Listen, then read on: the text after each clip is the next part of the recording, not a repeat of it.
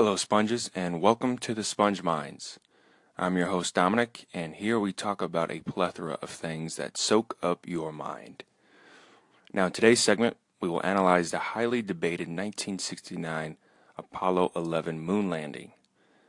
Much of my life, I have never questioned the moon landing and assumed it actually happened. My initial opinion and analysis in the matter was vague and naive, to say the least. After watching just five minutes of conspiracy videos, I'm perplexed. One name that seems to resonate with most of the YouTube clips is Stanley Kubrick.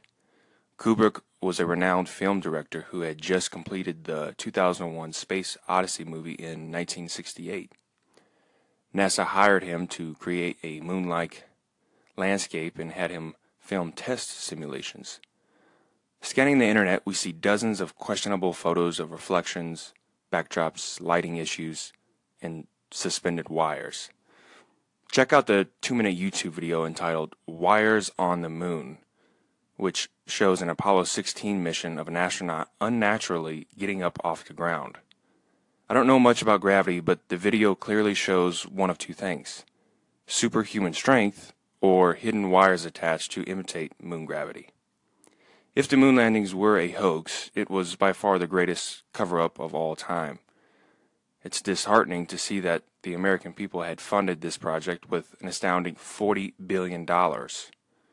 Regardless, take a few minutes to soak up the evidence for yourself, provide a synopsis, and tell us what you think.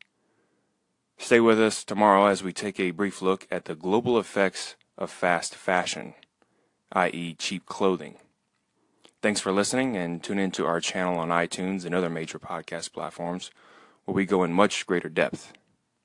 I'm your host, Dominic, and as always, stay soaked up with the Sponge Minds, where we explore topics of morality, death, life, religion, politics, culture, and more.